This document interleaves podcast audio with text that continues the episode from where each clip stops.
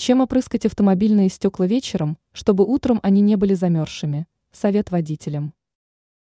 Гараж есть далеко не у всех автовладельцев. Многим приходится оставлять машину во дворе. Зимой такой способ размещения транспортного средства часто приводит к негативным последствиям. Например, на лобовом стекле и на боковых стеклах может появиться ледяная корка.